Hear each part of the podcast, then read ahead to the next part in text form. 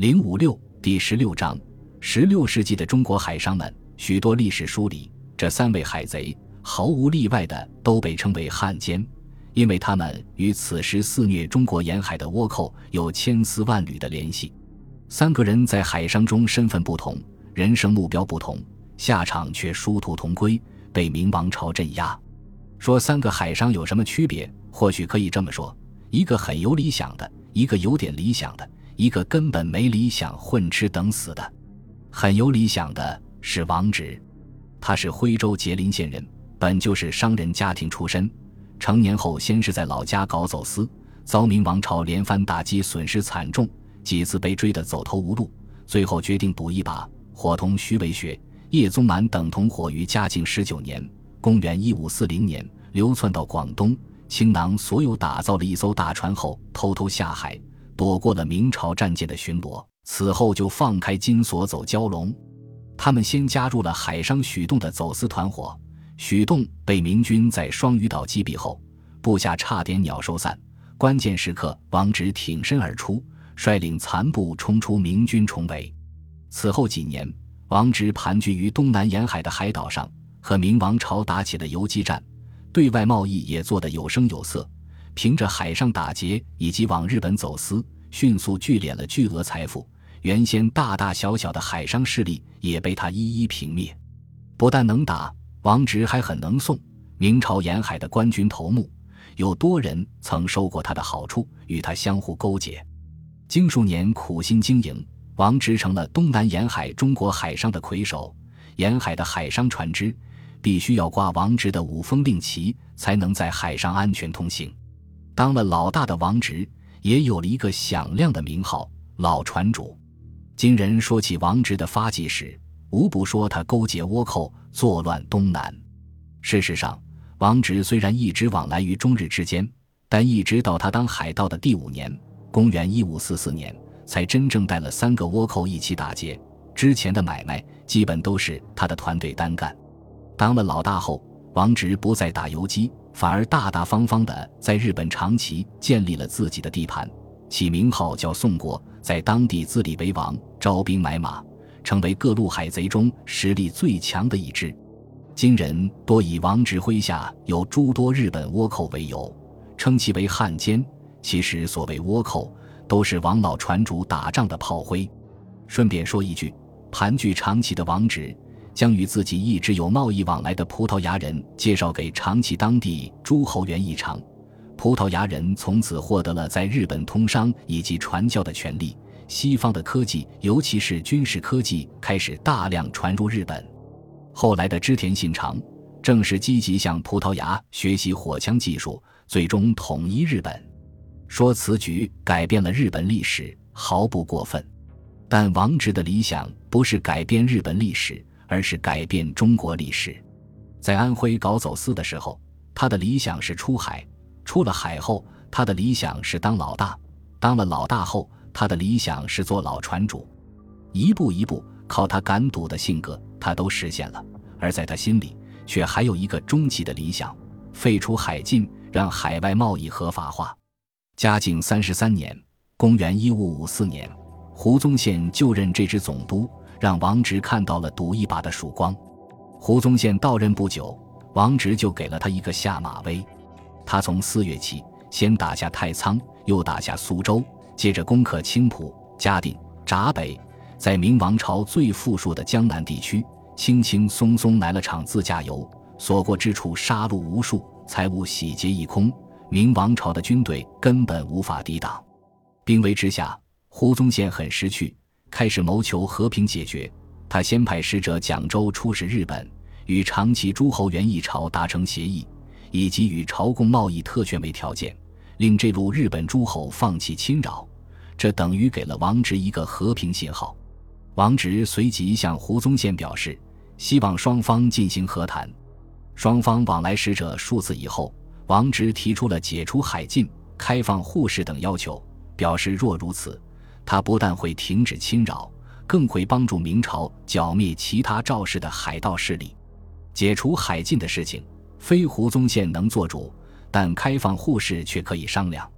嘉靖三十六年（公元一五五七年），王直率大队人马开至浙江，在得到胡宗宪有关人身安全的保证后，王直放心上岸，至杭州与胡宗宪面谈，并再次托胡宗宪转奏明王朝，请求开放沪市。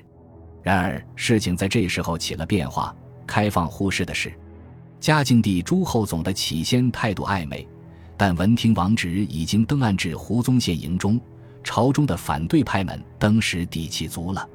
先是明朝兵部明确拒绝了护市的要求，接着御史王本固竟在杭州设计诱捕了王直。胡宗宪原本想招安王直，用以对付倭寇，没想到事与愿违。可还没等他发火，王本固理直气壮的弹劾就来了。言之早早的怀疑胡宗宪通倭，朝廷里的愤青们也口诛笔伐，连番斥责。重压之下，为保全自己，胡宗宪只能缄口，不再为王直辩白。即使是在狱中，王直依然不放弃自己的初衷，连番向朝廷上奏折。先是保证自己一定可以戴罪立功，抵御倭寇，更坦言，如果开放互市，明王朝可以通过外贸获得重利。奈何痴心一片，明王朝始终充耳不闻。嘉靖三十八年（公元一五五八年）十二月十五日，王直在杭州被处斩。临终有遗言：“死我一人，恐苦两浙百姓。”此话不幸被他言中。王直遭诛后，其部下在养子毛海峰的带领下盘踞浙江岑港，与明军对抗。明王朝调集了戚继光、于大猷两位抗倭名将。苦战八个月方攻克，更让明王朝意想不到的是，沿海的倭患因王直之死而加剧。群龙无首的海盗们对明朝东南沿海发动了大规模的侵犯。王直在世时，海盗入寇不过几千人；王直死后，几乎每次入寇都是上万人的大规模入侵，惨烈程度远超先前。比起有理想的王直来，同样被看作汉奸的徐海。是一个有点理想的人，比起王直主动赌一把倾家荡产做海盗，同是枭雄的徐海干这行，完全是被他叔叔拉上贼船的。他本是杭州寺庙的一个和尚，法号叫普净，每日吃斋念佛，日子也算无忧无虑。有一天，他的叔叔找上门来，哄骗他一起出海做生意发财。徐海上了船才明白，原来是做海盗。巧合的是。徐海的叔叔正是当年一起随王直跑船的老弟兄徐乾学，徐海就这样成了王直手下的一个马仔。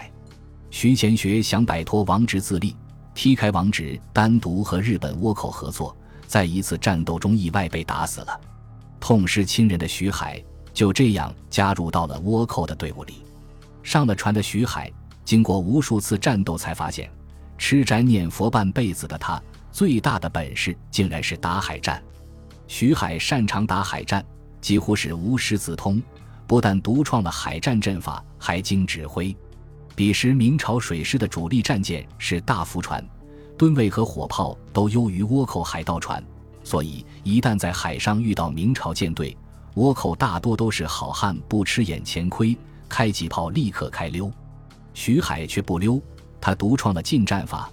利用涡船速度快、灵活的优点，发挥铁炮、小炮的优势，轰击明军，多次成功以小博大，凭节节胜利。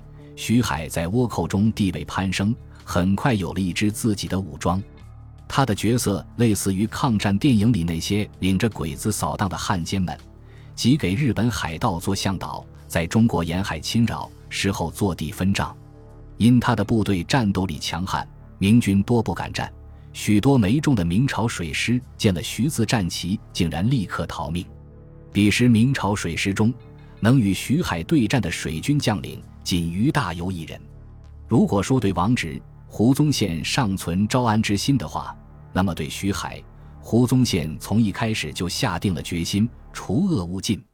可徐海太恶，明军的实力根本除不了他，所以就在与王直接洽的同时。胡宗宪假意拉拢徐海，连番派使者接洽，并向徐海出示王直与胡宗宪往来的书信。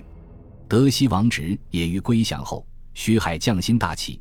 他本身就是被倭寇，外带他十分宠爱的美妾王翠乔，早不愿过这种颠沛流离的日子，天天给徐海吹枕边风。徐海也深知窜犯海上，并非是长久之计，总要给以后谋个出路，因此也与胡宗宪频繁使者来往。但徐海不知道，自己的亲信王傲在几次出使后被胡宗宪策反，成了明朝的内应，灭顶之灾逐渐降临。嘉靖三十五年（公元一五五六年）正月，动心的徐海为试探明朝态度，发动了对浙江沿海的试探性进攻。徐海军连掠瓜州、慈禧，明朝溃不成军。胡宗宪果断判断出徐海的意图，一面调集重兵与徐海对峙，一面派使者下征斥责徐海。徐海试探着提出，要胡宗宪给他的部下犒赏。胡宗宪大手一挥，送来五万两白银，外带好酒好肉。徐海又一次试探性进攻，在青浦江面上，于大猷部浴血奋战，杀退徐海。恩威并施下，徐海终于服软。卧底的王傲又故意给徐海放风，说徐海的同伙陈东、麻叶二人也准备投降。几番权衡下，徐海将心坚定，主动从浙江沿海撤退。并放海先前抓获的二百多明朝俘虏。就在徐海松懈间，胡宗宪突然发动进攻，派于大猷奇袭徐海的老窝乍浦岛，一举端了徐海老巢。徐海多年打劫积累的财物被洗劫一空，众多部下的亲眷也落入了明军之手。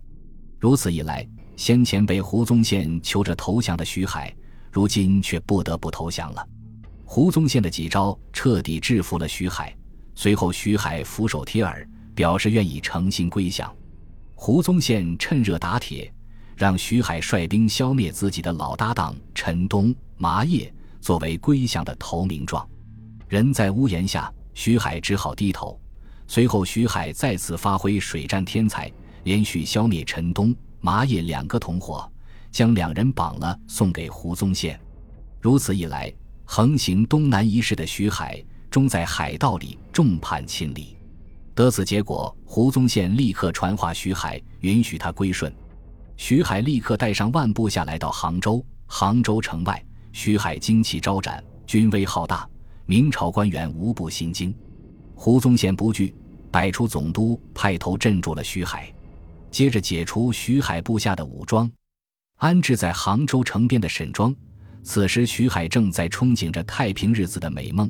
面见胡宗宪的时候，就表示此次归顺不求大富贵，但愿得以闲职，全家太平度日足矣。他不知道一场灾难马上要降临了。是夜，胡宗宪调集了最精锐的余大猷部，对徐海的降兵发起突袭。明军忽然杀到，毫无防备的徐海部登时大溃败。经一夜杀戮，徐海部上万人被歼灭，全军覆没的徐海。走投无路下，愤然投水自尽。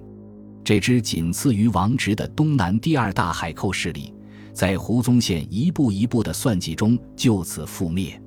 主动做倭寇的王直和被倭寇的徐海，至今依然是家喻户晓的人物。然而，比起这两位有理想的海商，此时的明朝东南还有第三股海商势力。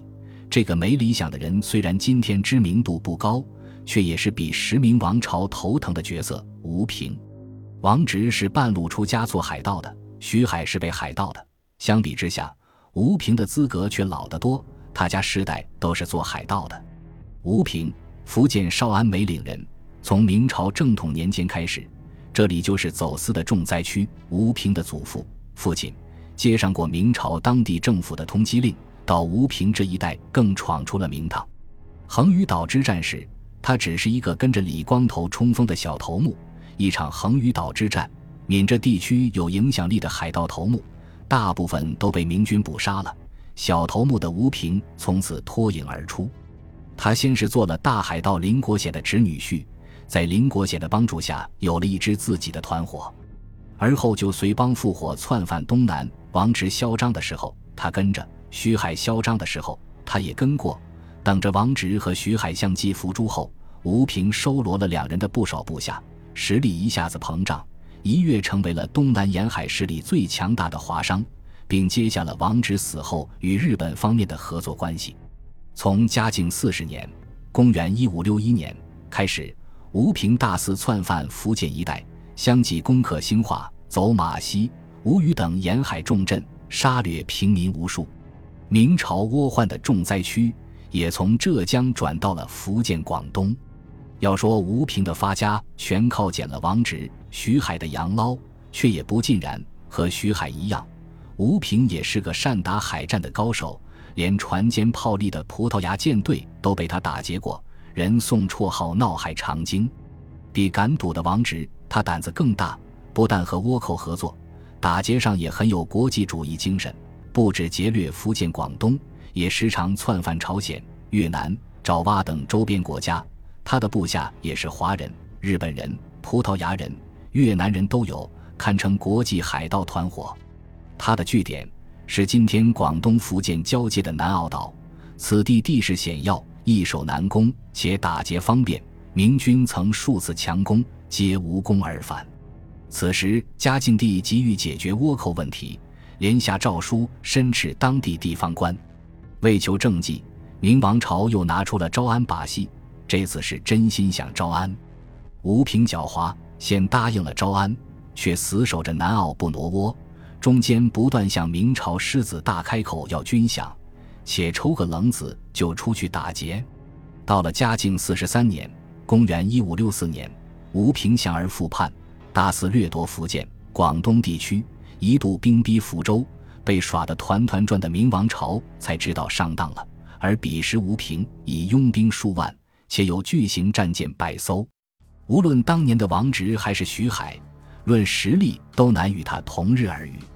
嘉靖四十四年（公元一五六五年）五月，经过精心准备，明王朝发重兵围剿吴平。这支大军由名将汪道坤为总督，麾下包括于大猷的于家军、戚继光的戚家军，还有四川刘显的川军。三支明朝最精锐的王牌军皆拿出来对付吴平，可谓动了血本。五月中旬，战斗打响，吴平收缩防御，将战船集中在梅岭。阻遏明朝水师突进，另在南澳山头上挖掘战壕，储备了三年的口粮，意图长期坚守。孰料戚继光出奇兵，亲率千人敢死队从山路小路杀入，一下子抄了吴平的后路。明军随即发动总攻，于大猷的水师奋力突击，在梅岭全歼吴平水师，全军覆没的吴平不愧闹海长鲸。